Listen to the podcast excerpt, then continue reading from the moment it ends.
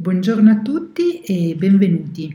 Prima di introdurre il nostro ospite di oggi vorrei ricordare la mia missione, portare al tavolo esperti, persone che mi ispirano o che condividono con me la passione per l'ottimizzazione della salute e il biohacking.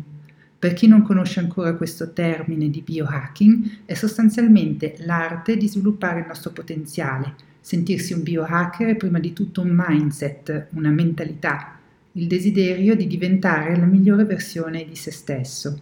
Vi ricordo che tutte le informazioni contenute in questo podcast hanno carattere puramente divulgativo e orientativo e non sostituiscono una consulenza medica o terapeutica. Oggi parleremo del perché le diete non funzionano con la dottoressa Chiara Jasson, nutrizionista specializzata in alimentazione naturale e sportiva. Ciao Chiara e benvenuta. Ciao Vanessa, buongiorno, buongiorno a tutti, grazie per avermi ospitata oggi. Grazie a te di essere presente e per fare appunto questa, questa, chiacchierata. Ti ho invitata perché sei una nutrizionista con un curriculum fuori dal comune. Hai studiato in Svizzera, in Inghilterra, negli Stati Uniti e in Italia. Ci puoi raccontare il tuo percorso e quando è nata la tua passione per l'alimentazione? Certo, allora io sì, ho avuto un percorso forse un po' poco ortodosso perché ho iniziato diciamo, la mia carriera in un altro settore eh, per certi versi parallelo, nel senso che ho studiato inizialmente psicologia, poi ho lavorato appunto in un altro campo nella, nella consulenza per, per diversi anni, e, però ecco, forse questo è, uno, è, un esempio proprio classico in cui mi verrebbe da dire che nella vita forse una delle cose più importanti è seguire il proprio istinto e la propria passione, nel senso che ho sempre avuto una, una forte passione per, per, l'alimentazione, la nutrizione, eh, ho avuto anch'io da, da adolescente, da, da, ragazzina, magari un rapporto col cibo non sempre facilissimo, nel senso che, e ora ne rido, eh, e, ecco, ripenso a quel momento con aperonia perché eh, appunto da piccolina eh, diciamo che io mi sentivo più, se dovessimo fare l'analogia dei cani che porto spesso ai miei pazienti, mi sentivo più un Labrador barra Bulldog e tutte le mie amiche erano piuttosto eh, stile levriero e io volevo assolutamente assomigliare più al levriero. E quindi anch'io eh, ho sperimentato sulla mia pelle di tutto, di tutto di più, nel senso che eh, ecco, in adolescenza ho fatto mille diete, dai digiuni al crudismo, alla chetogenica, alle prime keto eh, con Atkins negli anni 2000, insomma un sacco di pasticci avanti e indietro. Eh, finché a un certo punto eh, mi era capitato un anno durante l'università di accompagnare eh, mio papà e un suo caro amico, entrambi abbastanza sovrappeso, ehm, erano stati spediti dal, dal, loro medico a fare una, una, sorta di settimana un po' detox in una spa eh, molto bella, eh, un centro diciamo di questo Eration O che forse tu Vanessa conosci, sì. che è stato un po' uno dei pionieri della, esatto, della medicina anti-aging, un biologo che poi appunto ha sviluppato un suo metodo abbastanza ispirato anche alla medicina eh, cinese, eccetera, quindi con una filosofia un po' olistica. E vabbè, tra un digiuno, uno scherzo e l'altro, mi ricordo appunto eravamo a tavola nei giorni di digiuno col solo il brodo, con loro che ridevano e immaginavano tutto quello che avrebbero voluto mangiare, dagli arancini a insomma di tutti i colori. Eh, è stato abbastanza ironico come soggiorno, però la cosa bella è che alla sera... Eh, a parte appunto i trattamenti e quant'altro, c'erano queste, queste conferenze sulla salute e sulla nutrizione eh, tenute da quella, questa donna Marie Pierre, eh, molto competente, che era la, la cognata poi di, di Chenot, e da lì mi si è aperto un mondo perché ho iniziato a capire eh, ho iniziato appunto a capire un po' forse la mentalità del biohacker, no? nel senso che era proprio la, l'alimentazione non era soltanto un conteggio calorico o un calcolo mentale o, o, o puramente legato al peso, ma uno strumento proprio per aiutare a sviluppare il potenziale e diventare la, la, migliore versione di sé, che è proprio quello che hai appena detto eh, rispetto al biohacking. E da lì è iniziato, è iniziata una passione. Poi io all'epoca appunto facevo un dottorato di ricerca, eh, però non, non, osavo cambiare ancora settore, ero un po', ero un po titubante. Eh, poi sono, ero, ero, in Inghilterra all'epoca, mi sono iscritta di nuovo all'università con i corsi serali, ho portato avanti entrambe le cose e poi quando è nato il mio primo figlio 13 anni fa eh, ho fatto il salto, ho cambiato, ho cambiato, settore e dico sempre che da lì eh, negli ultimi 13 anni non ho mai lavorato più un giorno in vita mia perché in realtà beh, ho fatto tanto ma non mi pesa perché adoro quello che faccio e quando poi si trova eh, ecco, la, propria, la, propria, missione, il proprio scopo, anche il lavoro più faticoso non, non pesa. Quindi ecco, poi vabbè ogni anno cerchiamo di fare sempre dei corsi di formazione continua e insomma ci si aggiorna, so che è la stessa cosa per te no? nel frequentare appunto eventi, conferenze, corsi per rimanere comunque sempre sul pezzo e, e via. Quindi questo in breve è stato un po' il mio, il mio percorso. Ah, è proprio interessante perché mh, mm, io non sono mai stata in una clinica Chenot, ma ho conosciuto i figli Chenot che erano, sì. erano qua a Lugano e adesso appunto eh, li ho un po' persi di vista, però mh, mm, eh, cioè il, mondo, il mondo è piccolo a volte. Assolutamente, dice. soprattutto il mondo della nutrizione poi alla fine rimane sì. comunque un po' una nicchia e, e, vabbè, poi negli anni secondo me ne sono emerse tante di queste strutture, però all'epoca parliamo di eh, 20 più anni fa, loro sono stati un po' forse tra i primi sì. a, a, divulgare questo messaggio, quindi sì. molto interessante. Bene, e cosa intendi eh, con il termine di alimentazione naturale? Perché ti ho presentato come una nutrizionista specializzata in alimentazione naturale e sportiva, quindi se puoi un po' eh, spiegarci che cos'è l'alimentazione eh, naturale per te e mh, mm, perché ciò che mangiamo influenza profondamente il nostro stato di salute e il nostro benessere.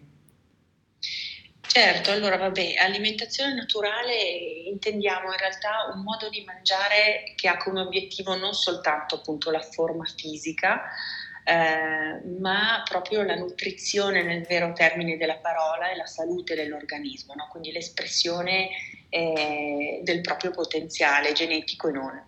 Ora sappiamo che appunto il cibo che mangiamo influenza anche l'espressione dei geni, c'è tutto appunto il settore dell'epigenetica che è molto interessante mm-hmm. e, e, quindi ecco, il vedere eh, l'alimentazione come eh, qualcosa di più di un semplice, semplice, calcolo, diciamo, calorico, biochimico, ma un processo molto più ricco e complesso in cui tutti i nutrienti agiscono in sinergia tra loro, creando poi degli effetti che possono essere veramente benefici. No? Quindi utilizziamo, se vogliamo, eh, l'alimentazione eh, come eh, uno strumento che, che, che la natura ci fornisce per stare meglio, per mantenerci sani.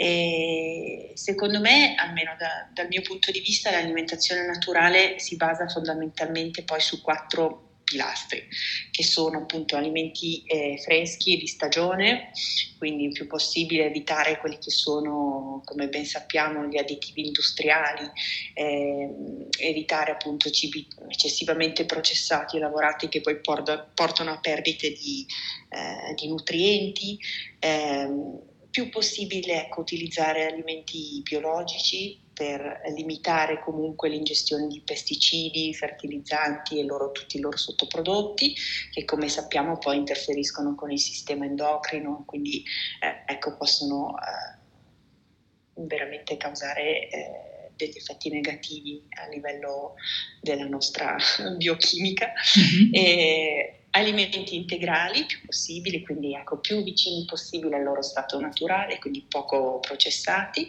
e, e, e ecco, poco, anche poco manipolati. Poi lì dentro, chiaramente è un termine abbastanza ampio, no? E lì dentro c'è spazio per uh, delle finezze e delle sottigliezze che poi, eh, insomma, ciascuno deve, deve, trovare. Però di base, ecco, un'alimentazione un po' olistica, se vogliamo. Eh, interpretato a 360 gradi e non soltanto eh, un calcolo matematico o, o, qualcosa che appunto è finalizzata solamente al raggiungimento di un, di un obiettivo estetico eh, quantitativo, diciamo. Mm-hmm. No, chiarissimo. Quindi cibo vero, cibo nutriente, ehm, che eh, lavora, cioè che sia un carburante che il nostro corpo riconosce, no? Almeno io esatto. cerco di, di, semplificarlo sempre in questo modo, almeno io lo vedo ehm, in questo modo. Ehm, Benissimo, così abbiamo fissato un po' alcuni, alcuni termini. Nel, negli ultimi anni eh, abbiamo capito che l'alimentazione non solo influenza il nostro microbioma, ma anche il nostro cervello, le nostre emozioni e i nostri pensieri. La nostra alimentazione ha un ruolo fondamentale nel supportare le nostre funzioni cognitive. Il cervello appunto ha bisogno di grassi e vitamine per eh, supportare la struttura cellulare e costruire l'isolamento intorno alle cellule nervose e di aminoacidi per costruire gli ormoni di segnalazione, quindi i neurotrasmettitori. Quali sono ehm, gli alimenti che stimolano il nostro cervello e che tengono sotto controllo infiammazione e stress ossidativo? Ma guarda, questo è, è, un tema interessantissimo, secondo me, appunto, proprio riguardante anche la, la neuroplasticità. Eh, come dici giustamente, secondo me, ecco, appunto, l'infiammazione, tenere a bada l'infiammazione è un punto cardine di qualsiasi regime alimentare, anche per, perché sappiamo ormai che comunque l'infiammazione cronica è alla base di moltissime patologie, no? un po' se mm-hmm. vogliamo la causa comune come, come, tu ben sai Vanessa. Quindi ecco, eh, secondo me non, non, esiste, si tende purtroppo un pochino in campo nutrizionale, come sicuramente hai notato anche tu, a voler isolare il singolo magico alimento, il singolo magico mm-hmm. eh, cibo che ha eh, un effetto miracoloso e potenziativo.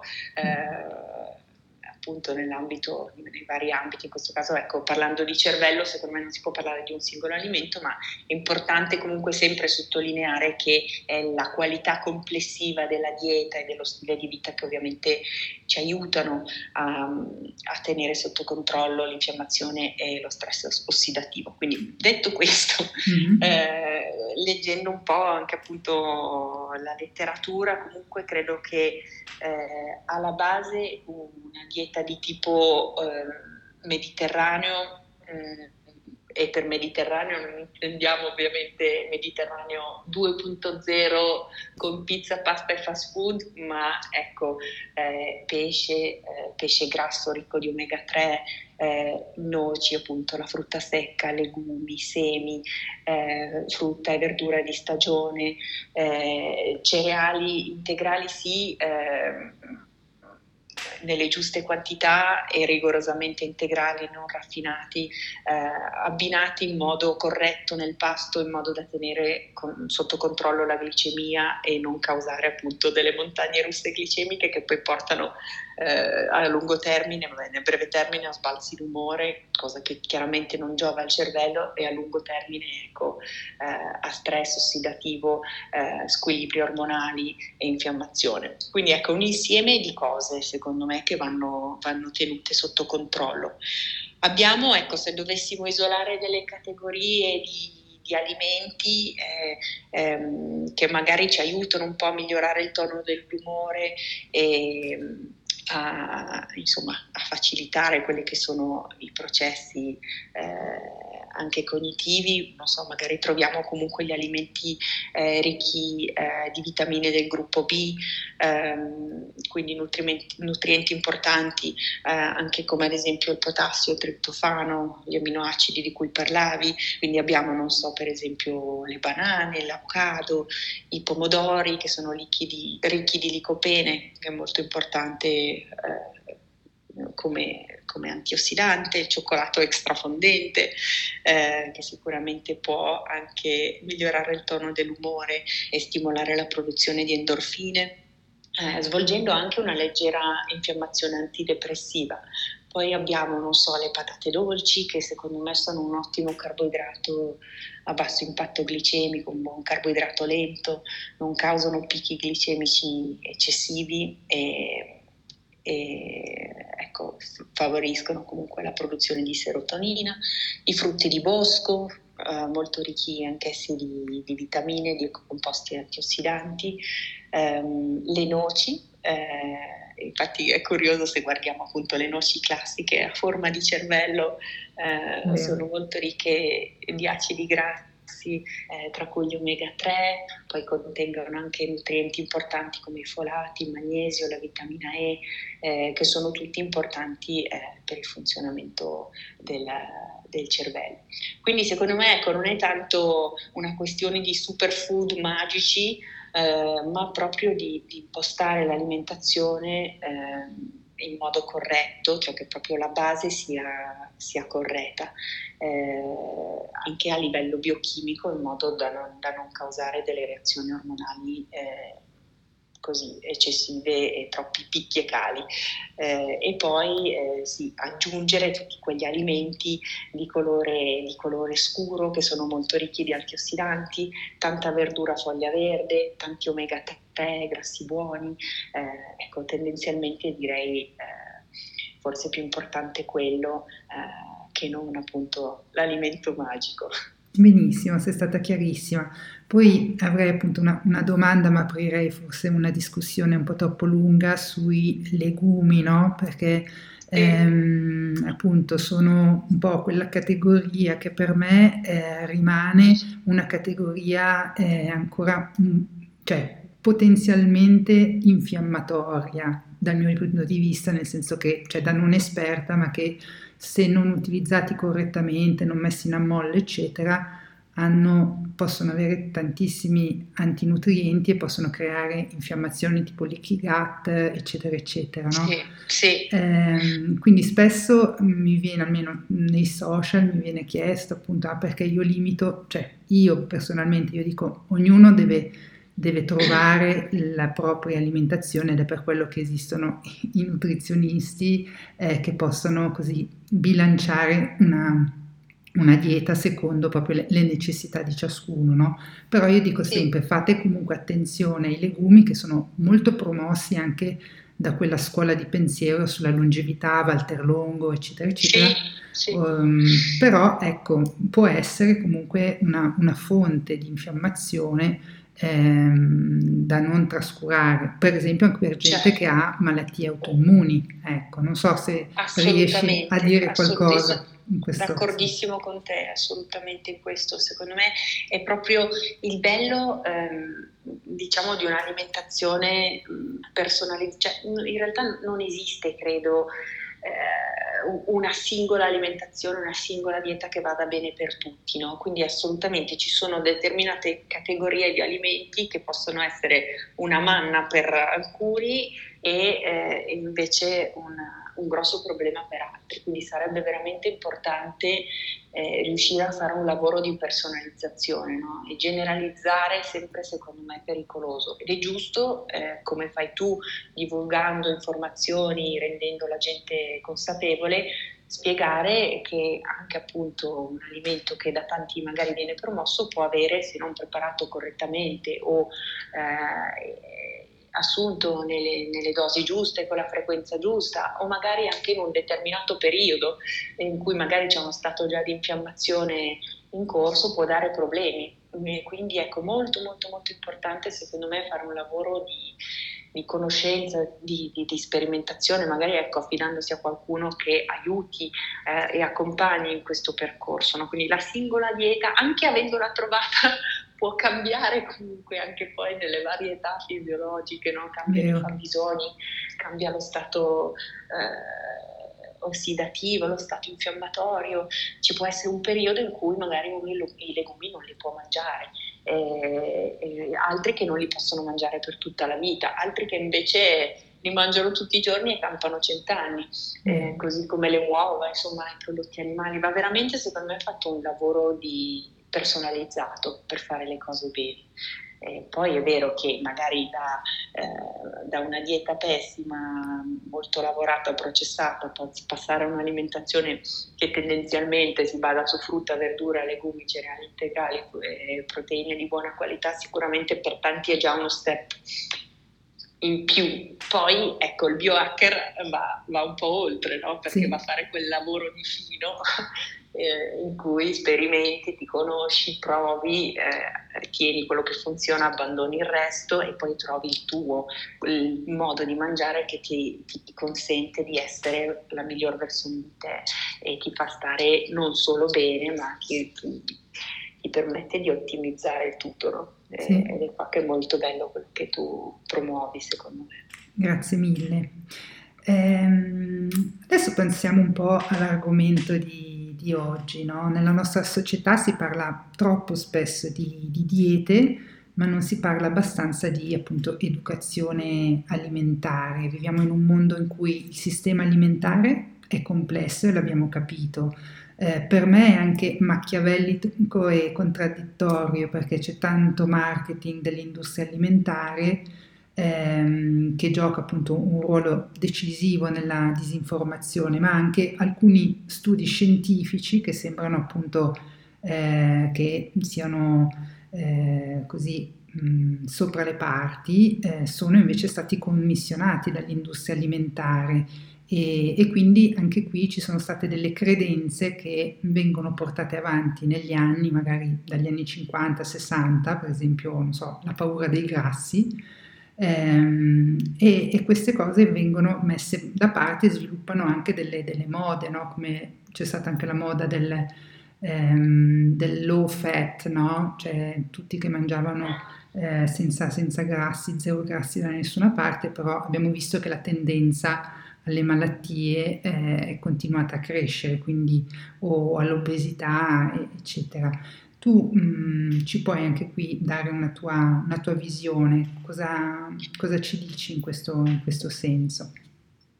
Certo, guarda, eh, sì, presumo che tu ti riferissi a, allo studio Ansel Keys del, esatto. del 961, che è quello su cui si è basata tutta la scienza della nutrizione per 50 anni, no? Eh, quindi queste, queste, teorie, teoricamente evidenza scientifica che appunto dimostrava eh, che i grassi fossero il demonio e soprattutto i grassi saturi che andassero assolutamente evitati e quindi da lì per 50 e, e passa anni eh, il mondo della nutrizione si è impostato su quello, che poi appunto si è rivelato non avere una grande valenza scientifica, comunque anche eh, ecco, la metodologia eh, non, era, non, era, corretta no? e, e, quindi ha fatto un sacco di danni perché come dici giustamente poi eh, l'industria è andata dietro a livello legislativo sicuramente c'è stata una grossa spinta in quella direzione e quindi sono sorti tutti i prodotti low fat, le diete low fat eh, ed è stato poi con conseguenze ecco, per la salute pubblica sicuramente negative. Ora per fortuna eh, il modello è stato un po' rivisto e quindi ecco tanti alimenti che una volta erano considerati eh, assolutamente proibiti come le uova, mai più di uno alla settimana, il colesterolo, Dio mio, ora sappiamo che in realtà non è così. Però il dramma è che queste credenze eh, comunque sono talmente eh, penetrate diciamo nella, nella eh, coscienza pubblica, nella, sono diventate ormai appunto eh, assodate no? in tanti anni e quindi anche cambiare eh, la mentalità del pubblico, spiegare, divulgare è, è veramente un, un, lavoro importante che richiede tempo ed è qua è molto bello quello che, quello che voi fate eh, nel rendere la gente consapevole no? e aprire un po' gli occhi. Purtroppo sì, come sempre ci sono in ballo penso tanti interessi eh, sia nella ricerca, eh, tante, soprattutto negli Stati Uniti, che purtroppo, vabbè, gli Stati Uniti rimangono comunque uno dei più grandi eh, poli di ricerca, no? perché hanno tante risorse, solo che purtroppo spesso i fondi vengono da, eh, da multinazionali che hanno chiaramente un interesse nella, mm, in determinati outcome, no? quindi eh sì. si apre tutto un dibattito etico eh, interessante. Sì. Ora anche negli studi è obbligatorio comunque, eh, c'è una parte di disclosure dove bisogna comunque menzionare se c'è un conflitto di interesse o meno. Il dramma è che se magari, non so, ecco, tu puoi essere consapevole di questo e quando vai a vedere uno studio su PubMed o, o sugli altri portali di ricerca vai a vederti anche eh, le fonti e la serietà di, di chi c'è dietro, eh, spesso i media non fanno questo lavoro no? e quindi vanno a prendersi il titolo che venderà di più eh, e, e, via, e quindi pubblicano questi, queste nozioni, queste notizie spesso un po' fuorvianti e, spesso contrastanti tra loro, no? perché poi eh, ecco, un giorno si sente una cosa, il burro va bene, il burro fa male, eh, le uova sì, no? il giorno dopo sono di nuovo connesse alle patologie cardiovascolari, insomma eh, c'è un, una grandissima confusione e il pubblico è molto confuso, giustamente. Eh, e poi vabbè, c'è l'aspetto, penso anche di marketing, che a volte è veramente ridicolo, quindi sulle etichette ehm, appunto basato su, su, questi studi qua, poi le, le aziende purtroppo eh, prendono i messaggi che vogliono, che gli fanno comodo, no? E mm. quindi con dei messaggi assurdi, tipo, non sì. so, l'altro giorno è venuta una signora e mi diceva, ma la bresaola zero eh, può andare bene, no? E, e, a parte appunto la bresaola è già praticamente zero, no? Però ovviamente eh, loro lo mettono su... Eh, in bella mostra sulla confezione, piuttosto che lo yogurt eh, senza zucchero cristallizzato. E uno dice ok, senza zucchero, però poi leggi dietro l'etichetta e vai a vedere, ci sono dentro altri tipi di dolcificanti, sciroppi di glucosio, sì. e fruttosio e quant'altro. Quindi ecco, è proprio un po' una giungla e sì. lì penso che ci sia un grandissimo bisogno proprio di divulgazione di, eh, scientifica, eh, di rispiegare proprio le, le basi no? e, e aiutare le persone a navigare questa giungla di informazioni nutrizionali spesso contrastanti. Sì. Eh, magari appunto farò un, un, episodio proprio sull'etichettatura perché appunto la gente deve anche capire che davanti al prodotto cioè, le, l'industria può mettere quello che vuole in sostanza, no? eh, cioè può scrivere più o meno di tutto, cioè che c'è zero di qua, zero di là, poi alla fine è l'etichetta sul retro che fa fede e quindi la gente non lo sa che magari il primo alimento che viene citato è quello eh, dove cioè, c'è più contenuto all'interno del, del, del prodotto, no? Eh, certo. Non so, se trovi lo zucchero al primo posto, um, cioè, capisci che è già un alimento di un certo tipo. Eh, e poi anche tutto questo misunderstanding su ehm, cioè tutte le, le, parole che hanno trovato per sostituire la parola zucchero, ma appunto con, con, con gli sciroppi, quindi cioè i vari sciroppi o i, o i, vari altri termini che nascondono la parola zucchero, ma alla fine è zucchero come, come Assolutamente. E, ehm, e, poi l'altro tema era proprio anche il capire cosa significa eh, lo studio osservazionale, no? rispetto a altri studi cioè dove ehm, cioè, non c'è un reale causa-effetto ehm, nel, nello studio. Non so se anche qui puoi, sì. puoi spiegarlo. Assolutamente, anche qua appunto va detto che eh, comunque eh, nelle materie scientifiche c'è una, se vogliamo, una gerarchia, una scala di, di valenza scientifica, nel senso di, dei vari studi. Ecco, uno studio eh, osservazionale ha un peso diverso rispetto a uno studio a, a, doppio cieco condotto con certe eh, variabili controllate, eccetera. Quindi ecco, spesso la causa-effetto, hai ragione tu, non c'è in alcuni, in alcuni studi, no? c'è ad esempio eh, il Nurses Health che è uno degli, degli studi più, più di, di, durata più lunga, ma anche lì eh, ecco, tante, tante conclusioni si basano appunto su osservazioni, non sempre su correlazioni. Quindi ecco, è anche secondo me un campo abbastanza difficile da studiare, uno perché la, comunque è, un settore abbastanza recente se vogliamo, no? e poi ci sono anche delle difficoltà, eh, sia appunto in termini di, di, fondi, di ricerca, eccetera, e sia per il fatto che non è facile studiare eh, soggetti umani eh volontari sul lungo termine, controllando tutte le variabili del caso, quindi anche la, la, questione etica appunto spesso è difficile, no? Ehm, pertanto sì, bisognerebbe, sarebbe molto interessante spiegare anche la, le differenze nei vari, nei vari, studi e capire, aiutare le persone a capire quali sono delle fonti eh, insomma, affidabili e, e, e, quali altri studi invece magari vanno presi un po' con le pinze, no? o come anche tanti, tanti, risultati si basano su modelli animali, eh, sui topi, eh, quindi ecco, insomma sì. Le sul... conclusioni non sono sempre proprio sì. Eh. Eh, sì, il tema anche del mm, publish or perish, no? nel senso che sì. i, lo scienziato se non pubblica o il ricercatore se non, non pubblica tot ricerche eh, o comunque su riviste di settore, insomma scientifiche, poi non non, non, può più lavorare in sostanza. Quindi sono varie cose che secondo me mh, sono interessanti magari, ehm, come dici tu, di, di, approfondire magari con episodi diversi proprio per far capire che quando si cita anche uno studio bisogna capire che tipo di studio era e dare quell'importanza lì a quello studio e non fare ehm, di tutto un'erba un fascio, ecco.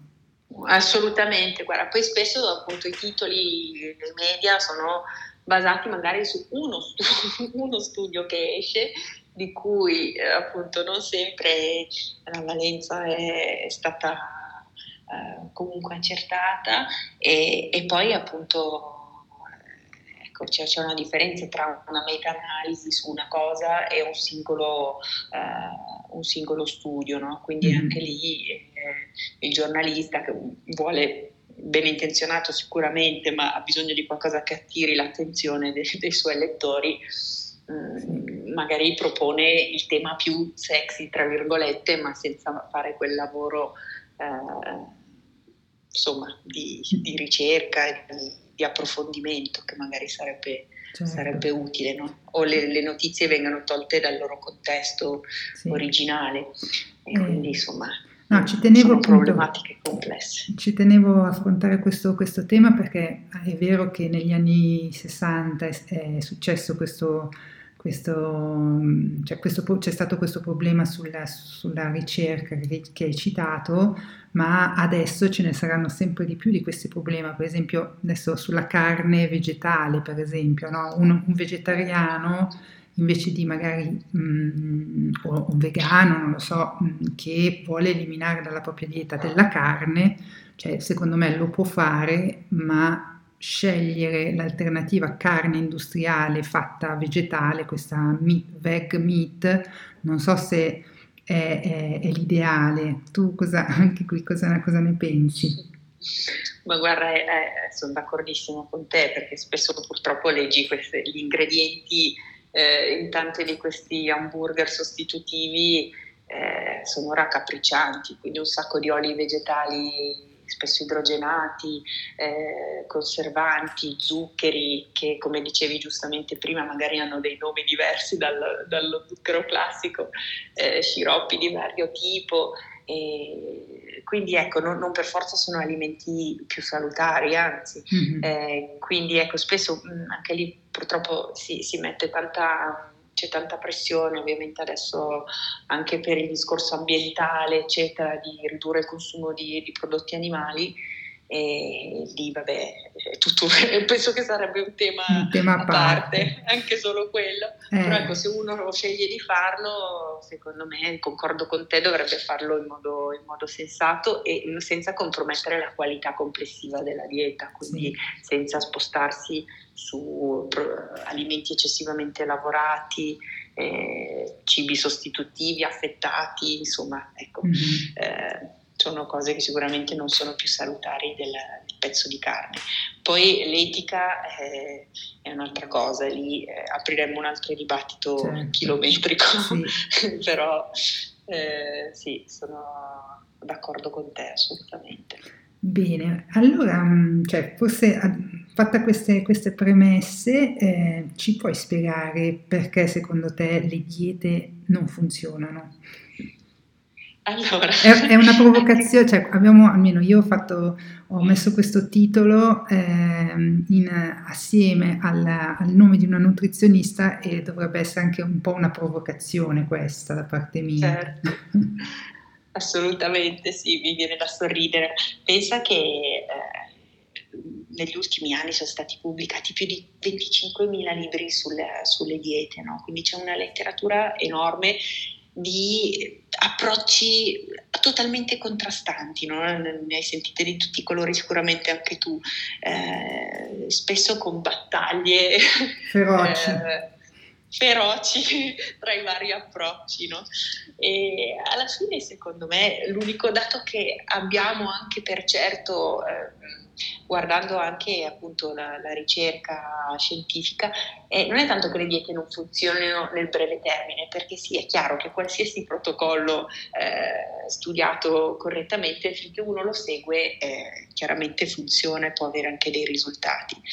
Il dramma è, è, che sì, magari le diete portano un calo di peso, però nessuno risolve il problema in modo definitivo, no? Brava, sì. Perché se uno non, non, cambia stile di vita, non, non, non fa pace con il cibo, col proprio corpo, sarà sempre quel famoso effetto yo-yo, quindi un tendere l'elastico indietro per poi eh, eh, ipercompensare nell'altra direzione. E questo è stato studiato, no? per ogni privazione, ogni restrizione segue poi una, una buffata. Eh, quindi ecco, eh, se uno non fa quel click, non fa quel cambiamento radicale a livello appunto del, del modo di vedere l'alimentazione, eh, del modo di di vivere nel, nel, proprio stile di vita sarà sempre un, un tira e molla, un tira e molla che poi porta a, a quella sensazione di sconfitta, eh, al fallimento, perché uno dice caspita, questione di volontà, potevo tenere duro, potevo, avrei potuto resistere ancora due settimane.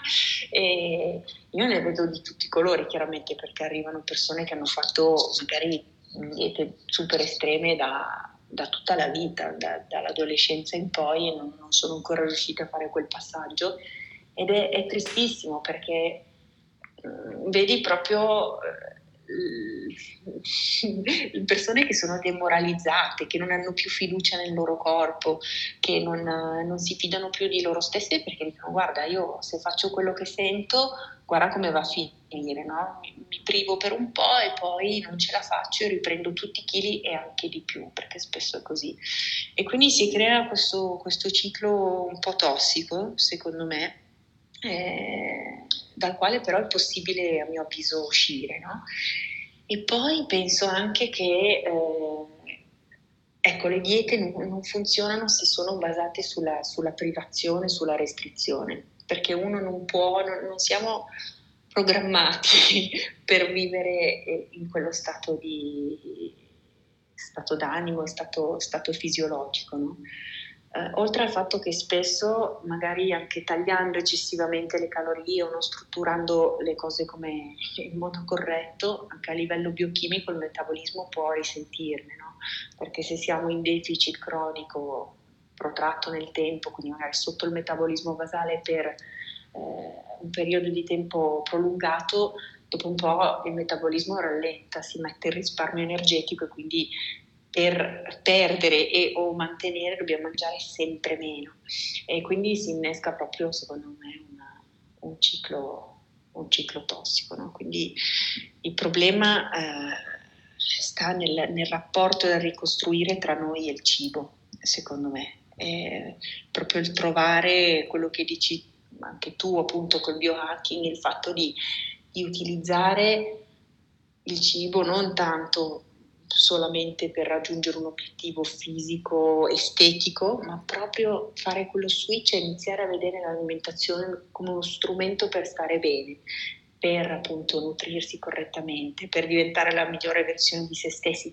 E poi il peso si aggiusta di conseguenza, e non mm. è l'obiettivo primario. No? Se noi mangiamo per prenderci cura di noi stessi, per stare bene, per, per sentirci vitali, per invecchiare bene, per prevenire le malattie e lo facciamo l'80% del tempo, con magari un 20% ogni tanto di, di qualche libertà o di un po' di flessibilità. Il peso poi eh, si stabilizza, no? si, si, stabilizza ed è una conseguenza dello stile di vita corretto e non il contrario, secondo me. Mm, giustissimo, sì, approvo al 100%. Anche eh, il meccanismo che tanti non capiscono, perché tanti dicono, ah ma io mm, o mi vedono mangiare, io mangio, ho dei piatti abbondanti. È vero che poi dipende dalla tipologia anche, eh, cioè io sono, cioè, tendenzialmente non ho mai avuto problemi di peso, quindi uno diciamo tutti puoi mangiare qualsiasi cosa, non prenderei mai un etto, no? Quello probabilmente c'è anche un fondo di verità perché ehm, ho una tipologia di, eh, di, metabolismo che un altro probabilmente mh, mm, ce l'ha diverso, no? Però c'è anche un altro concetto che, che hai spiegato tu prima, proprio del, del crea, cioè il corpo, se tu non mangi, crea delle riserve, perché dice, cavoli, qua non mi sta arrivando cibo e quindi io metto lì le mie riserve, no? Eh, è un atteggiamento di sopravvivenza che noi abbiamo in automatico e queste, eh, le persone spesso non se ne rendono conto. Quello secondo me è un fattore a volte che le persone trascurano, no? continuano a diminuire ehm, i nutrienti e il corpo si mette in, in allerta e in riserva e dall'altra parte anche c'è questa, questa cosa qua della, della dieta eh, oppure del fare esercizio fisico estremo, no? cioè quando uno magari non è abituato neanche a passeggiare, passa mh, da una situazione di eh, divano alla situazione estrema di andare a fare jogging o in palestra subito e, e si rompe dopo tre mesi di, di attività fisica. No? Cioè ci sono certo. questi sbalzi di, di stile di vita proprio perché si vuole forse raggiungere anche gli obiettivi eh, troppo in fretta, no? non si ha la pazienza. Verissimo, vogliamo tutto ieri, è un grossissimo problema questo, no? eh, per quello che le diete sono sempre attraenti comunque, no? perché ti promettono il risultato veloce, ci sono dei protocolli che effettivamente se uno li segue eh, può, possono portare a un calo ponderale molto molto rapido e quindi la gente spesso è attratta da questa cosa qua, no? dice io voglio, facciamo così, perdo prima i miei 20 kg velocemente e dopo mangio sano, va bene? e, e, quindi c'è un po' la tendenza a volere tutto subito, no? soprattutto nella nostra società eh, che viaggia a 2000 all'ora, non abbiamo il tempo di, o crediamo poi di non avere il tempo perché spesso poi è un investimento poco corretto, nel senso che magari vogliamo fare le cose in fretta e si perde peso in fretta e poi dopo lo si riprende e tocca ricom- mm, ci tocca ricominciare da capo. Mm. Però sì, è giusto quello che dici, poi il corpo non sa distinguere tra dieta e carestia, mm. proprio da un punto di vista biologico, no? eh, quindi quando c'è una restrizione lui pensa, oh, oh qua conservo e, e rallento perché deve esserci qualcosa che eh, devo essere in uno stato di, di allerta. Sì. Eh, quindi eh, il corpo in realtà, poveretto, cerca sempre di fare del suo meglio, non c'è mai... Non, la gente ormai è abituata a pensare che il corpo lavori un po' contro... Ehm, contro di noi, no? In realtà cerca, secondo me, quasi sempre di fare del suo meglio e se uno va un po' più in profondità e cerca di capire meglio i processi e di dargli quello di cui ha bisogno, di solito eh, poi riesce a, a, fare il suo lavoro come la macchina perfetta che è. Sì. E l'altro forse componente anche dell'ingrassare, e tanti anche qui non, non approfondiscono questo aspetto, è la parte dello stress, no? Cioè se uno è stressato, anche la, la glicemia, cioè uno appunto se, se, controlla la glicemia può, può, può, così prendere delle curve, dei picchi glicemici per dei, degli alimenti, ma anche lo stress crea dei picchi glicemici e può mettere in confusione il nostro corpo e, e farci ingrassare, corretto? Correttissimo, correttissimo. Eh, con il cortisolo elevato, che è l'ormone dello stress, ecco, quando è cronicamente alto, eh, il corpo tende a, ad accumulare grasso, soprattutto nella zona viscerale, eh, quindi si eleva il cortisolo, si eleva l'insulina e noi tendiamo ad accumulare ed è anche difficilissimo perdere. Quindi ecco, le emozioni giocano un ruolo importantissimo, sia sulla regolazione diciamo, dei processi metabolici, indubbiamente, e sia, eh, e questo è, è, un altro punto secondo me importante, le emozioni influenzano tantissimo anche il nostro comportamento alimentare. Sì. No? Quindi spesso mangiamo magari non per fame fisica, ma eh, più per fame emotiva, per stress, perché mentre mangiamo, durante l'atto del mangiare, noi siamo, siamo occupati, siamo distratti, il cibo ci dà sollievo, ci, ci appaga, eh, perlomeno nel breve termine, e quindi sicuramente ecco, è un rapporto bidirezionale lì, è, mm-hmm. molto, molto interessante. Bene, e, ehm, quindi abbiamo capito che il cambiamento dello stile alimentare è per molte persone quasi impossibile da, da, affrontare perché è qualcosa di estremamente radicato nella propria identità e, e cultura. E abbiamo anche visto cioè, che ehm, per questo appunto, motivo che tanta gente preferisce non cambiare stile di vita, ma preferisce dire faccio una dieta, inizio oggi così so quando finisce e poi dopo vedremo, no? Vedremo come, come cambiamo. Ma tu, come, mm, cioè dalla tua esperienza, come reagiscono le persone quando gli dici che le diete non funzionano e se vogliono ottenere dei risultati duraturi devono cambiare mentalità e lavorare sul loro stile di vita? Cioè, perdi già la metà della clientela e dici, boh, arrivederci, grazie, oppure dicono, ah, fantastico, ci mettiamo al lavoro. Sì, guarda, dipende molto. Io sono fortunata perché da me tendono ad arrivare le persone che hanno già fatto mille diete okay. e che sono stufe, non ne possono più e eh, ecco, non essendo io tipo da, da, promesse miracolose o diete estreme, in realtà io non ho nessuna dieta fissa che propongo a tappeto a tutte le persone che vedo, non ho un mio metodo particolare, ma cerco di cucire su misura eh, una strategia per la persona che ho di fronte, no? quindi spesso è un, è un processo graduale ed è un processo veramente che secondo me eh, cerca di rispettare il più possibile l'unicità appunto della persona che ho di fronte. Quindi devo dire che spesso ecco, mi trovo davanti a persone che sono aperte a mm. queste idee, magari sono, hanno un rapporto un po', sono un po' ambivalenti perché c'è una parte di loro che desidererebbe magari un risultato molto veloce. Eh, o talvolta mi capitano solo le persone che eh, poi mi aggiornano magari settimanalmente sui loro progressi, dire ah, ma come? Ho perso solo un chilo e mezzo, insomma c'è ancora un po' la tendenza a voler andare molto in fretta, no? Mm. E, e, quindi lì si cerca di spiegare anche l'aspetto della fisiologia e quella che può essere una perdita di peso sostenibile, eccetera.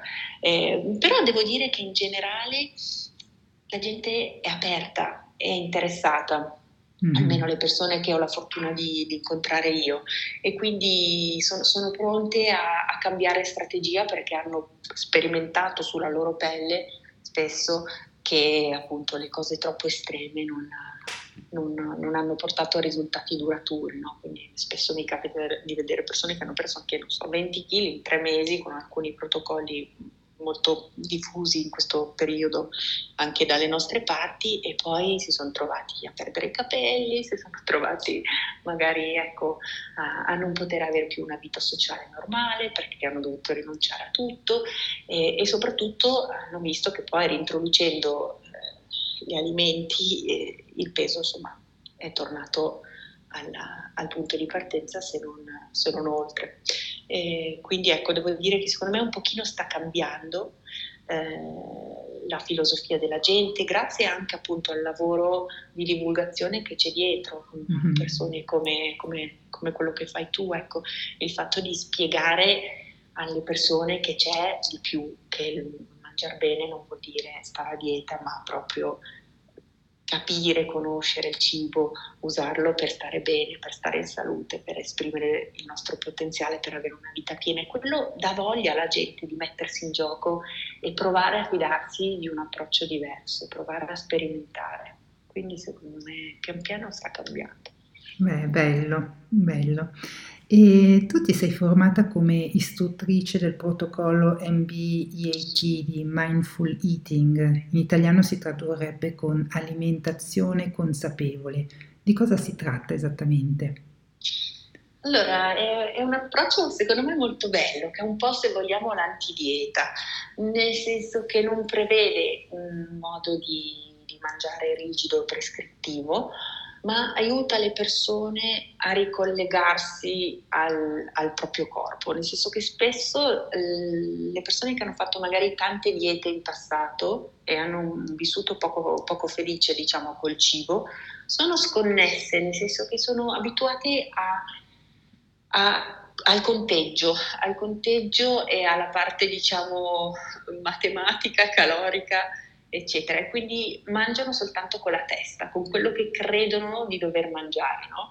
ma non sentono più il corpo, quindi non sentono se hanno fame, se sono sazi, se hanno se un certo cibo dà gonfiore, eh, se la digestione è buona, quindi sono profondamente sconnesse. No? E quindi questo è un approccio, se vogliamo, che rinvita ehm, la gente a eh, riportare diciamo, consapevolezza. Um, nel proprio corpo.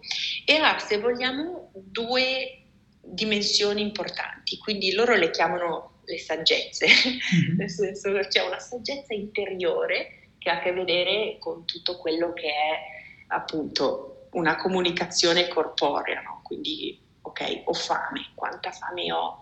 Da 1 a 10, dove la sento quella fame lì? È a livello dello stomaco, è più su ed è quasi ansia, è nella testa ed è fame emotiva, quindi ecco riprendere contatto con quell'aspetto lì, eh, riprendere contatto con il piacere di quello che sto mangiando, no? Immaginiamo per esempio di assaporare, mm, non lo so, un pezzo di cioccolato e di avere come se fosse un barometro della soddisfazione, no? A ogni boccone quanto piacere mi sta dando quello che sto mangiando. No? Quante volte magari mangiamo in modo così distratto che non ci rendiamo nemmeno conto se una cosa ci, ci, piace, ci soddisfa o meno. Lo mangiamo solo perché magari sul foglio della dieta c'era scritto che alle 10 erano previsti 20 grammi di mandorle e quindi lo stiamo facendo solo per dovere, tra virgolette, ma senza registrare una soddisfazione. Quindi invita la gente, diciamo, questa parte interiore ad ascoltare il corpo e appunto riprendere conoscenza con quello che è giusto per, per ciascuno di noi.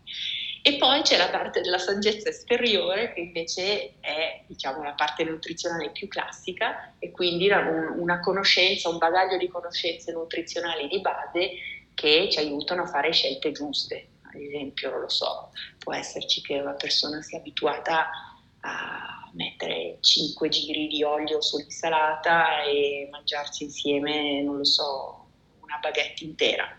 Chiaramente quella parte lì eh, magari non porta risultati eh, ottimali o non dà benessere perché magari ecco, abbiamo un impatto glicemico molto alto del, della baguette, allora lì magari scegliamo una qualità di pane migliore o sostituiamo con un altro carboidrato più lento, una quinoa o una patata dolce o della verdura colorata, eh, invece che magari mettere eh, un decilitro di olio ne mettiamo due belle cucchiaiate.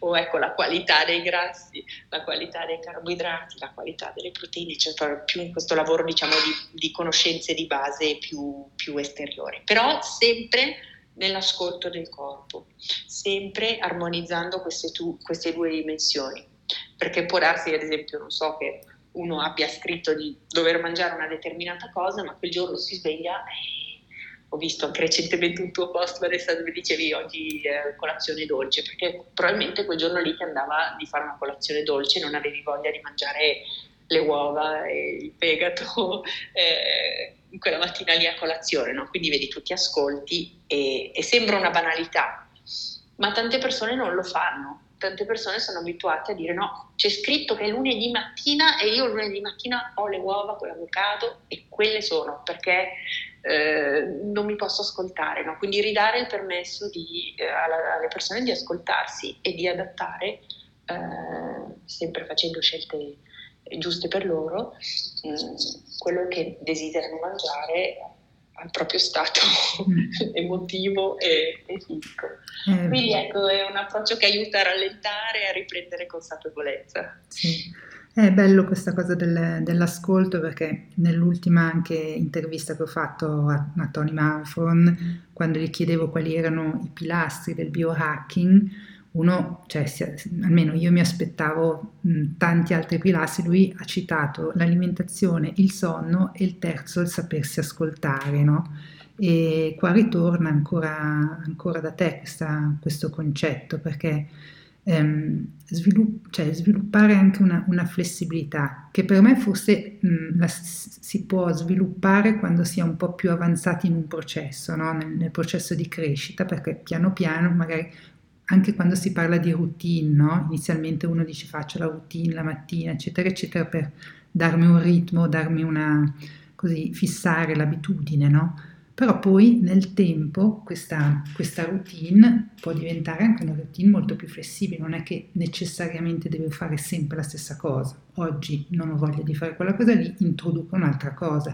Però secondo me è proprio un, un processo di maturazione, no? Sì, Mm-hmm. Assolutamente, sono d'accordo con te, a volte aiuta avere un po' di struttura all'inizio per partire e poi piano piano si riacquisisce fiducia nella, nel proprio corpo, no? ed è per questo che ecco, è bello lavorare insieme con le persone perché a volte è necessario avere un pochino di guida, un po' una spinta, un accompagnamento per fare un rodaggio insieme.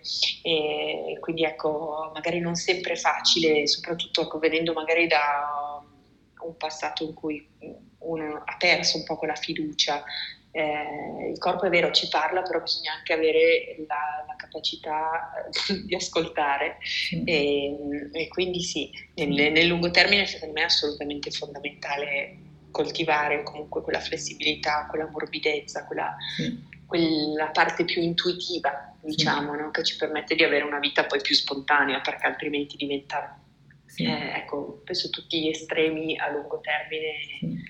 Eh, eh, sì. Cioè, secondo me appunto mh, sono necessarie persone che accompagnano un po' in tutti gli ambiti che stiamo un po' eh, trattando anche in questo podcast, alimentazione oppure routine, life coach, eccetera, perché danno anche una, prima di tutto, mh, cioè le fondamenta, no? perché senza fondamenta non è che uno può improvvisare se non, non sa quali sono le proteine banalmente o cosa, certo. i carboidrati non sono soltanto, che ne so, il, il riso, ma anche eh, alcune, le, verdure sono, sono, sono, carboidrati, eccetera. Quindi eh, è, è, fondamentale avere così, mettere le basi e poi avere una certa disciplina, perché non, eh, cioè, ogni percorso deve, deve, avere disciplina, poi all'interno di una disciplina c'è quel famoso, tu hai detto, hai citato prima, 80-20, no? Cioè, c'è chi magari preferisce fare un 90-10, c'è chi invece dice 80-20 ed è lì 80 di disciplina, 20 di flessibilità, almeno, certo, io la vedo anche così. Certo. Assolutamente, sono 100% d'accordo con te, mm. verissimo. E quali sono i benefici di questo approccio? Allora, secondo me è proprio un po' questo discorso dell'armonizzazione del corpo e della mente? Eh, quindi eh, gettare le basi per un miglior rapporto col cibo, eh, ricollegandosi al proprio corpo e soprattutto rallentando, eh, Vanessa, perché non so se lo riscontri anche tu, ma siamo sempre, ormai purtroppo viaggiamo a una tale velocità eh, che appunto spesso non, non, non, ci ascoltiamo più. No? E questo purtroppo è un problema anche in ambito alimentare, perché vabbè, dal punto di vista eh, fisiologico, quando mangiamo un pasto, anche magari strutturato in modo ottimale per noi, però lo mangiamo in piedi, di fretta, davanti al computer, in macchina, eh, o faccio, rispondendo alle mail, o con una lista infinita di cose da fare già in testa, la digestione non riesce ad avvenire correttamente, no? E quindi anche magari curando la parte nutrizionale in modo ottimale, ma se non mangiamo eh, con calma, masticando, assaporando, mh, mm, non solo rischiamo magari di, di, di mangiare troppo o di mangiare le cose sbagliate, ma la digestione proprio non riesce ad avvenire correttamente e poi, eh, come dicevamo prima, a livello ormonale eh, sicuramente è qualcosa che può causare più stress e, e non portare a un beneficio. Quindi ecco, rallentare è molto molto importante. Un mm. approccio che ci invita a dire ok, aspetta un attimo, pausa. Non ho quella compulsione di andare davanti al frigo, mangiare in piedi gli avanzi o ecco, mi fermo, fermo un secondo, respiro, faccio dieci respiri prima di sedermi a tavola. Come mi sento oggi? Di cosa ho voglia? Bene, da questa lista qua di, che so, di, di alimenti che, che so che mi danno vitalità, che sono funzionali, che mi fanno stare bene. Di cosa ho voglia oggi? Uh, di salato, di dolce, di croccante. Bene, quanto? Quanta fame ho da 1 a 10? Quindi è proprio un dialogare con se stessi e un riappropriarsi del tempo eh, che è fondamentale appunto per, per, stare bene, per avere vitalità e armonizzare questa parte appunto fisica eh, con la parte più razionale, più eh, tecnica se vogliamo, mm. inerente alla nutrizione. Sì. Eh, assolutamente, la parte appunto di mh, autoregolazione anche dello stress o gestione dello stress, altri argomenti che rientrano o comunque pilastri del, del biohacking proprio perché cioè, la respirazione mh, cioè, o le tecniche varie di respirazione sono un elemento fondamentale per spezzare eh, la giornata e il ritmo frenetico della giornata perché spesso non ce ne accorgiamo, alziamo la testa, sono passate tre o quattro ore e, e, e, magari abbiamo anche trattenuto il respiro per non so quante volte, no? E quindi eh, l'aspetto di respirazione o trovare dei momenti, ehm, anche pochi minuti, più volte al giorno possono essere veramente benefici per tutto il sistema, oppure uscire, prendersi una boccata d'aria o aprire la finestra, guardare fuori, ehm, sono tutti elementi che poi messi assieme ehm, possono effettivamente mh, mm, equilibrare questo nostro stato eh, emotivo o anche la connessione con il nostro corpo. Sì. Verissimo, verissimo, assolutamente. Poi l'attivazione del, del, del sistema nervoso parasimpatico che con, con, con, permette, se vogliamo, anche a, alle funzioni digestive di avvenire correttamente. Sì. E poi un'altra cosa che sembra una banalità, ma il fatto di mangiare lentamente mh, mm, ci permette di avere più piacere, più gratificazione. No? Spesso in questo protocollo qua, per esempio dell'MB, c'è un esercizio mh, base che si fa con delle uvette, quattro uvette, mangiate lentamente, consapevolmente, sentendone anche il profumo, l'odore, le sfumature, eh, eccetera. Ed è tutto un rituale che alla fine per mangiare una, una una microscopica particella di cibo eh, impiega una decina di minuti no? e la gente spesso non riesce nemmeno a finire la quarta perché se mangi con quella lentezza e con presenza soprattutto sei soddisfatto in fondo da una, una, quantità di cibo anche abbastanza limitata se la perdita di peso è un obiettivo. Comunque mangi quello che è giusto per te come quantitativo, non, mentre invece quando mangiamo molto in fretta aspiriamo il cibo, non solo non lo digeriamo bene, ma neanche sentiamo il gusto, neanche ci dà piacere e il cibo sparisce e magari poi sentiamo e avvertiamo la sazietà solo quando siamo andati oltre quello che avremmo... Eh, quello di cui avremmo avuto bisogno. No? Pensiamo, non so, al bidone di popcorn al cinema, magari non so, tre, le prime tre mangiatine sono buone, poi dopo un po' non senti più il gusto perché c'è una suefazione anche a livello delle papille gustative sì. e vai avanti come una specie di robot a, a buttare eh, giù eh, del cibo di cui in fondo non hai bisogno, che non ti sta nemmeno particolarmente soddisfacendo e, e quindi ecco c'è da chiedersi perché esiste un altro modo, sì. che non è però basato sulla privazione ma sull'ascolto di se stessi. Sì. Eh, l'aspetto anche del gusto, anche questo è un argomento super affascinante perché se una persona passa da un'alimentazione processata no, a un'alimentazione invece con cibi veri, banalmente, mm. eh, piano piano anche il gusto si sviluppa, no? Cioè, per esempio, non so, ieri ho mangiato delle fragole, ehm, che lì biologiche sono appena arrivate, insomma, adesso arrivano anche le, le fragole eh, nostre ticinesi. Ehm, lì io ricordo anche da piccola quanto zucchero ci mettevo sopra, no? perché non mi sembravano mai abbastanza zuccherate. Adesso cioè, io le mangio e sembrano dei, dei dolci, perché comunque io non, non, avendo più un'alimentazione raffinata o comunque non aggiungo zuccheri, eh, solitamente poi il miele lo utilizzo, eccetera, tu prendi una frutta mh, mm, buona, eh, cioè è un mondo, cioè, le papille mm. si aprono e, e, senti veramente il gusto dei cibi. È vero, assolutamente, assolutamente. Nature's candy, no? Eh. È vero, in fondo lo è. Quindi... Eh sì. E l'aspetto invece appunto del, del prendere, prendersi il tempo, io mh, mm, ti dico appunto sono già una persona che mangia in fretta e devo proprio sempre ogni volta stare lì e, e, e cercare appunto di prendermi il tempo per, per gustarmi. No? Ci sono varie strategie, c'è chi per esempio utilizza anche le, le bacchette, quelle cinesi, no? giapponesi. Sì?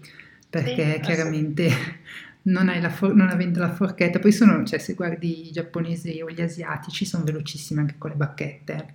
Però... diciamo per noi potrebbe essere un'ottima strategia. Però ecco, quella cosa lì eh, mi è venuta in mente e poi l'altra cosa, io facevo anni e anni fa dei, dei, ritiri spirituali tipo nei conventi, sai, il weekend sì. nel convento così.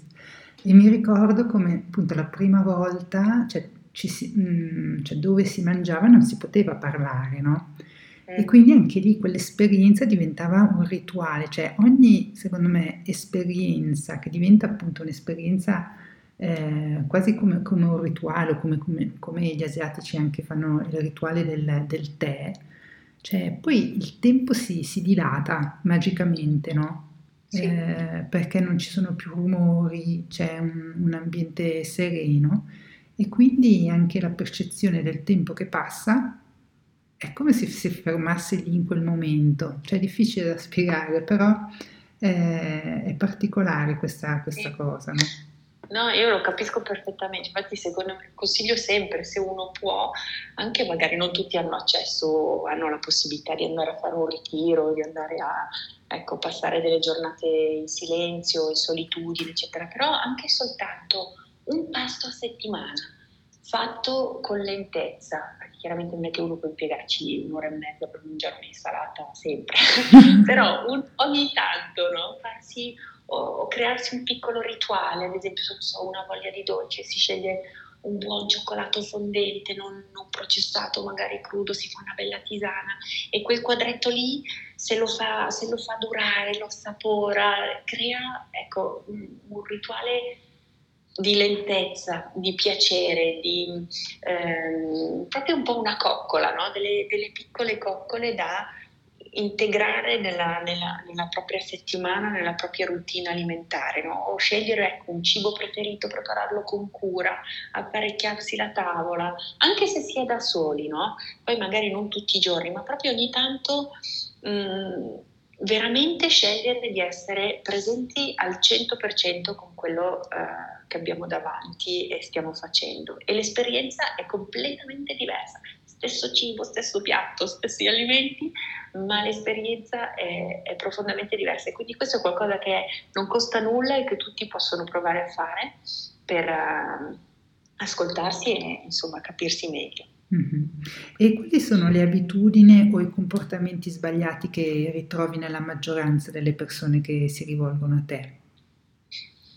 Allora, qua, allora, mm, forse ecco, per riallacciarsi a quello che abbiamo appena detto, uno è la velocità, okay. la velocità nel mangiare e il mangiare distrattamente sono dei problemi secondo me molto diffusi, anche ad esempio chi ha problemi magari alla sera, ehm, tende magari a mangiare molto in fretta o eh, distrattamente davanti alla tele, quindi ecco, non essere presenti al momento del pasto è per molte persone una, un problema importante o comunque una, un'abitudine scorretta eh, molto diffusa. Eh, poi invece a livello più pratico e tecnico io vedo appunto eh, tanti problemi che derivano magari da uno scarso equilibrio glicemico, che secondo me appunto è, è, una difficoltà per molti ed è, ed è qualcosa che comunque sregola poi talmente tanti processi metabolici che è proprio un po' alla base della, della corretta alimentazione eh, deve restare comunque l'equilibrio glicemico sia per l'infiammazione eh, che, che, per tutto il resto e quindi magari un eccesso anche di, di, di alimenti eh, raffinati, di amidi, di carboidrati raffinati, nascosti soprattutto nei, nei prodotti confezionati, quindi magari le persone dicono ma io mangio dolci, però poi mangiano appunto tantissimi eh, prodotti da forno fatti appunto con, con, farine bianche che contengono poi magari anche sciroppi, dolcificanti, eh, quindi ecco forse un consumo eccessivo di, di carboidrato eh, raffinato è qualcosa che è abbastanza diffuso e che poi ha un impatto eh, a livello biochimico veramente importante. Mm-hmm. quindi direi forse queste sono le cose che vedo più frequentemente. Mm-hmm. E come fai ad insegnare ai tuoi pazienti a fare scelte consapevoli, a sradicare appunto queste abitudini alimentari sbagliate? Eh, quali sono state almeno le strategie che nel tempo si sono dimostrate vincenti nella tua pratica quotidiana? Allora, secondo me sono un po' due le cose. Uno è la gradualità.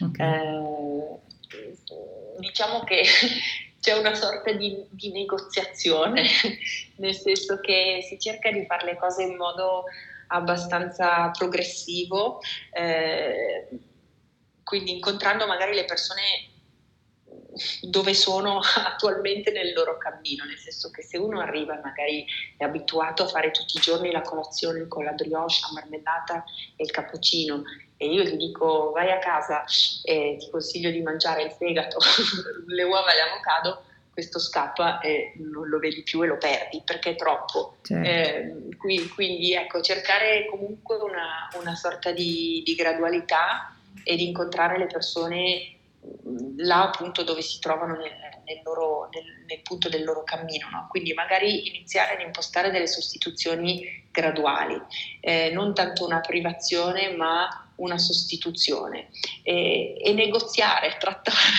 quindi dimmi le cose che per te sarebbero accettabili no? da questa lista, da queste proposte qua e si trova poi un, un punto di incontro e magari per le prime settimane va bene così, anche se non è perfetto, ma eh, per la persona è già un cambiamento importante. E poi piano piano da lì si costruisce come dei mattoncini, eh, man mano che comunque si, il rapporto anche...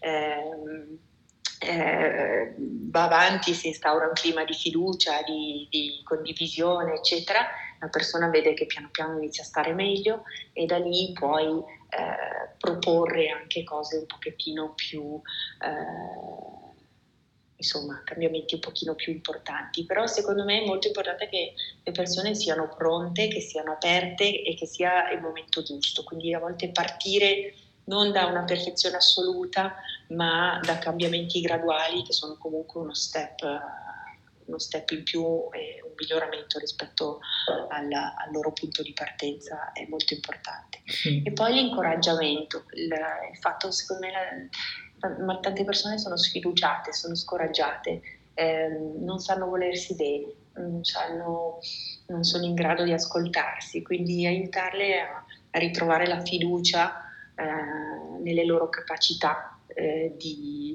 di, mettere in atto il cambiamento. No? E non mm. siamo noi professionisti che sappiamo tutto e loro no, loro hanno un intuito che va riscoperto, che va coltivato eh, e, una fiducia che va riacquisita. No? Quindi alla fine l'obiettivo è quello non di creare persone che sono dipendenti dalla figura del nutrizionista, devono venire tutte le settimane uh, per essere controllati, pesati, misurati e quant'altro, ma eh, fare proprio da guida, da specchio e aiutarli poi a camminare con con le loro gambe in autonomia. Mm, quindi la tua laurea in psicologia ti è tornata utile per questo processo un po' di, di coaching? Ma guarda, secondo me sì, alla fine, vabbè, poi quello che si impara all'università per certi versi è sempre un po' astratto, però penso che sì, la, soprattutto nel, nel, mio settore la parte emotiva giochi un ruolo importantissimo, no? sia nella motivazione sia appunto nel comportamento alimentare. Eh, il rapporto cibo-emozioni è sicuramente qualcosa di bidirezionale e di molto profondo per tante persone. Eh, mm. quindi sì, devo dire che mi ha dato una mano. Mm. Secondo te appunto la, la coerenza eh, dello stile di vita di chi fa, eh, di chi segue la persona è importante? Perché io per esempio non riesco, cioè non riuscirei ad andare da qualsiasi professionista eh, dalla salute che predica una cosa e lui come persona ne fa un'altra, no? Cioè lo vedi perché poi ehm, cioè, ci sono anche quei professionisti, ti dicono fai questo, questo, questo e poi dai un'occhiata un po' al, al suo stile di vita o anche la, alla sua energia e, ed è tutta un'altra persona. Per te è importante la coerenza con, cioè, tra quello che fai e quello che predichi?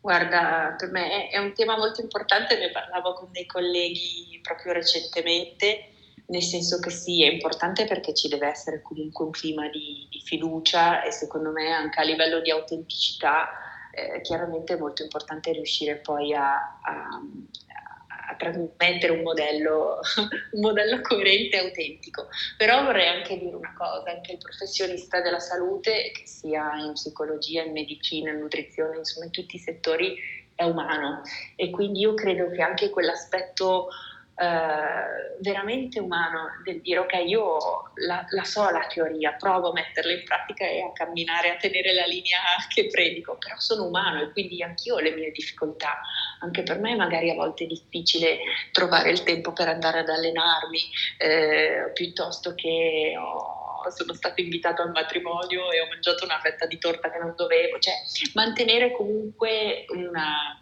un grado di umanità e di autenticità per me è anche molto importante, perché, perché alla fine siamo, siamo, tutti nella stessa barca, no? E, eh, ci sono delle persone che hanno realmente uno stile di vita impeccabile, sono sempre estremamente controllate, moderate, tenute, però alla fine eh, secondo me la gente apprezza anche l'onestà del, del, sentirsi dire guarda che queste sono, sono sfide che abbiamo tutti sì. E i momenti difficili ci sono per tutti, non è, io non sono il guru sul piedistallo e tu eh, devi venire qua a, a, sentirti dire che cosa devi fare. No? Sì. quindi ecco, secondo me aiuta anche scendere, eh, mettersi, connettersi a livello diciamo più umano, più di pancia e dire ok, eh, ti capisco perché ci sono passato anch'io eh, però ti aiuto ad uscirne e, e, a superare questo ostacolo. Vediamo come possiamo raggirarlo insieme e trovare una soluzione che funzioni per te. Sì. No, assolutamente, anche questa cosa. Cioè, facevo un, qualche settimana fa dei post su, su, su Instagram, no, delle stories sul, sulla certezza e la perfezione. No? Ritornano spesso questi concetti no? su ah, fai così perché così cioè se fai quella cosa lì sei sicuro che la cosa avrà buon fine, no? In realtà appunto le certezze secondo me non esistono in nessun, nessun campo, l'importante è fare delle scelte consapevoli e responsabili, alla fine è, è quello um, un po' il lavoro che siamo portati tutti a fare, cioè prendiamo delle scelte, cioè prendiamo delle decisioni che ehm, devono essere il più possibili coerenti con noi stessi. Poi la perfezione certo. non esiste e anche appunto i momenti down, appunto qualche giorno fa ho proprio pubblicato perché a me mi dicono sempre ah ma tu non hai mai problemi, sei sempre contenta, sei sempre felice. È vero, cioè cerco di eh, anche nei momenti un po', cioè c'è la giornata che tutti l'abbiamo, o più giornate dove magari parte male oppure non, non ti senti con la stessa energia mh, di altri giorni e dormi un po' mh, meno bene perché è arrivato il caldo, cioè x motivazioni dove uno non è al 100 o anche magari delle come si può dire, delle paure, delle incertezze, cioè ce le abbiamo tutti, importante appunto è l'atteggiamento che uno ha ehm, nei, nei, propri confronti e nei, nei confronti anche del, di ciò che circonda, no? E secondo me appunto quella, quell'aspetto lì nel mio caso mi ha aiutato molto un lavoro sulla mia interiorità, no? cioè attraverso la meditazione trascendentale o, altre, o la respirazione, cioè sono tutte tecniche che servono, che tu fai, almeno che io faccio tutti o cerco di fare tutti i giorni e nei momenti più difficili poi ti, ti possono essere utili proprio perché sei in mezzo a un mare agitato e quando poi fai quel tipo di, di pratica diciamo che diventi un po' più sereno o, o, o, o prendi anche distanza da, da, cose e ti dici vabbè non è la fine del mondo e cioè non prendiamo, non, non, di non essere troppo, anche troppo duri con, con noi stessi o anche relativizzare il problema, no? Perché poi alla fine è questo, un po' come, come dicono anche i grandi saggi, cioè ehm, siamo nati, un giorno moriremo,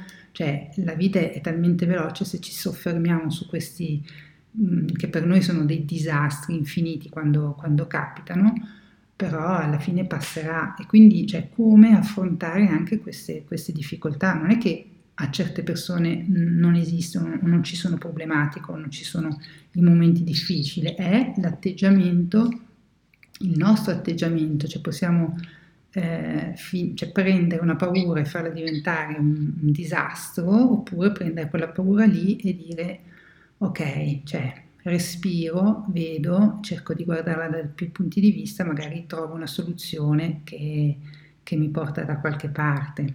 Non so se... Assolutamente, guarda, sono super d'accordo con te su questo, anzi la paura è un grande maestro, secondo me, e così come anche gli sbagli lo sono, no? E, ehm, e quindi anche nel rapporto col cibo, magari ecco, ci sono delle persone che magari eh, tendenzialmente hanno un equilibrio, mangiano bene, poi hanno un periodo no, dove emotivamente non stanno bene, lì non riescono più a fare si abbandonano un pochino, magari hanno un periodo in cui escono dal tracciato e non fanno quello che dovrebbero, ma lì è, è invece che criticarsi, giudicarsi, entrare in quel loop negativo, se uno lo guarda con con interesse, con curiosità. No? La curiosità è sempre, secondo me, importantissima nella vita. E dire, ok, andiamo a vedere che cosa, cosa mi ha insegnato questo episodio, no? o questa, questi giorni in cui non stavo bene, o questo momento in cui ho perso l'equilibrio col cibo, o magari sono ricaduto in una buffata piuttosto che ho ceduto alla fame nervosa. Cosa mi insegna? Ah caspita, posso trarre questa e questa lezione e so che ho questi strumenti, come ad esempio quelli che citi tu, la meditazione, il movimento, l'alimentazione, ho questi strumenti a portata di mano per, per stare meglio. Ed è una scelta, c'è il famoso libero arbitrio, eh, posso, eh, ho, io le capacità per tornare a, a, a, sentirmi bene e a stare in equilibrio. No? Sì. Eh, quindi no, sono, sono d'accordissimo, sono veramente importante. È una piccola scatola di attrezzi, no? dove tiriamo fuori quel, quell'attrezzo che in quel momento lì può portare maggior, il maggior impatto per così mh, ribaltare la situazione.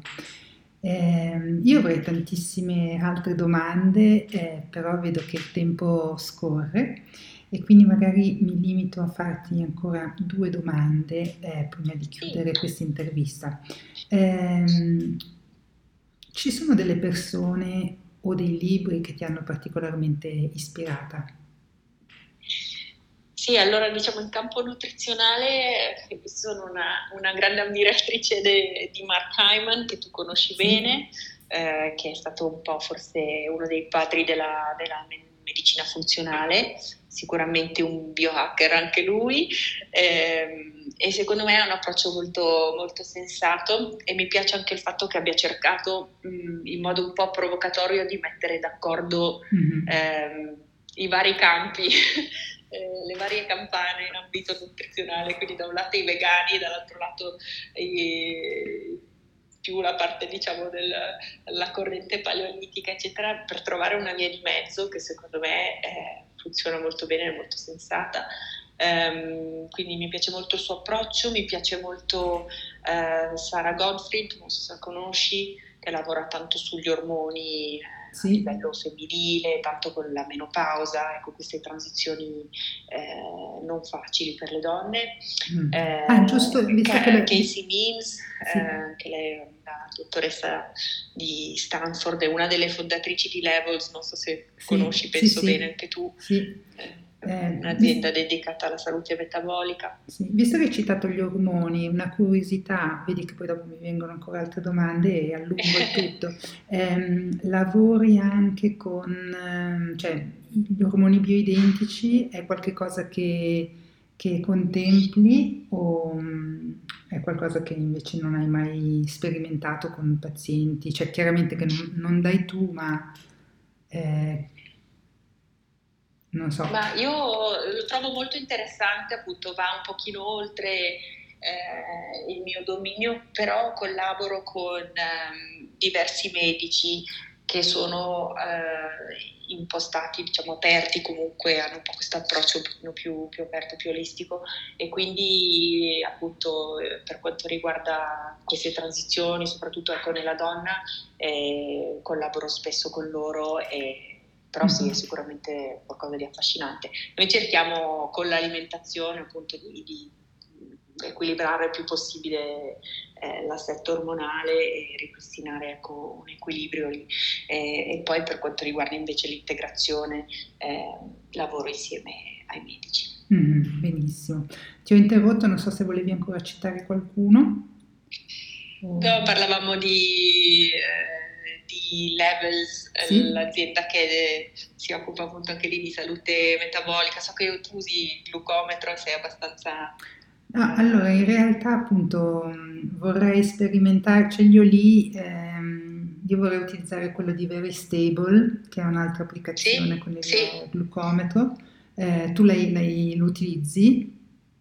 Ma guarda, anche io ci ho giocato un pochino in passato, più per per consapevolezza, perché appunto comunque è sicuramente un marker importante, eh, non, non, lo uso sempre, devo ammettere, mi piacerebbe rifare un esperimento magari per un periodo, eh, poi vabbè entro sempre un po' in conflitto con la parte intuitiva e la parte invece più, mm. eh, più tecnica, no? per me è una questione di equilibrio un pochino, perché a volte trovo che nei periodi in cui mi infilo troppo nella, nel conteggio diventa, perdo un attimo quella parte quella connessione, no? sì. quell'ascolto del corpo. E quindi secondo me è un po' un armonizzare le due cose che è sempre sì. eh, interessante, però sicuramente utile ogni tanto sperimentare e vedere, anche perché a livello glicemico, come ben sai, eh, quello che magari eleva tantissimo una glicemia in qualcuno, nell'altra persona non dà lo stesso effetto. Quindi anche conoscersi meglio è sempre eh, veramente interessante. Sì, comunque sì, questo aspetto qua della della spontaneità e della misurazione è difficile trovare sempre un balance ed è per quello che appunto anche se utilizzo dei dispositivi di monitoraggio per il sonno eccetera, vedo anch'io che cioè, di non aggiungerne troppi eh, in un tempo ristretto perché poi finisci per eh, così perdere un po' di vista un, un equilibrio anche più spontaneo, più, più cioè che viene, che viene da dentro. Quindi eh, capisco ed è per questo appunto che mi affascina tantissimo perché sono appunto sono una, una grande follower di quella eh, Glucose Godness che ha appena pubblicato il libro Glucose Revolution e mh, mm, è appunto una persona che un po' è nata come divulgatrice scientifica e si è concentrata sulla ricerca di strategie per il controllo dell'equilibrio glicemico e mm, cioè, ha diversi, cioè, diverse strategie che sono interessanti da applicare però chiaramente finché uno non misura il proprio con il glucometro non sai mai, cioè sicuramente diminuisci la curva no, del picco, però eh, non sai se a te quel cibo lì effettivamente magari comunque il picco te lo fa oppure meno. Cioè eh, a livello di sensazione il picco glicemico alla fine quando uno si conosce anche senza glucometro lo senti se dopo il pasto incomincia a arrivarti la biocco oppure se hai poca certo. energia eccetera, allora questo è proprio già un sinonimo che c'è un, c'è un problema di glicemia o se improvvisamente sì. il tumore cambia, ecco quello. Eh, però ci sono cose più fini che magari non noti, per esempio durante la notte puoi avere dei picchi glicemici in base allo stile di vita certo. che hai certo. avuto durante il giorno. Comunque sì, bene, bene. Ehm, ecco, l'ultima per chiudere una curiosità, se ti guardi indietro, pensi che il tuo percorso ti abbia arricchito o se potessi ripartire da zero faresti scelte diverse? Secondo me, guardando indietro, un po' come diceva Steve Jobs ai colleghi, poi tutte le scelte che magari al momento ti sembrano arbitrarie, un poco connesse, eh, alla fine ti arricchiscono sempre, perché qualcosa si impara sempre, eh, anche dagli sbagli, dagli errori. L'unica cosa che forse farei diversamente, mi ascolterei di più, eh, farei subito, magari ecco, rimpiango di non aver ascoltato me stessa subito e di non aver seguito il mio istinto. Eh, questa è una cosa che sto cercando di applicare maggiormente nel mio quotidiano anche adesso. Eh, le cose che si fanno sentite e col cuore di solito non, non si rimpiangono mai. Verissimo.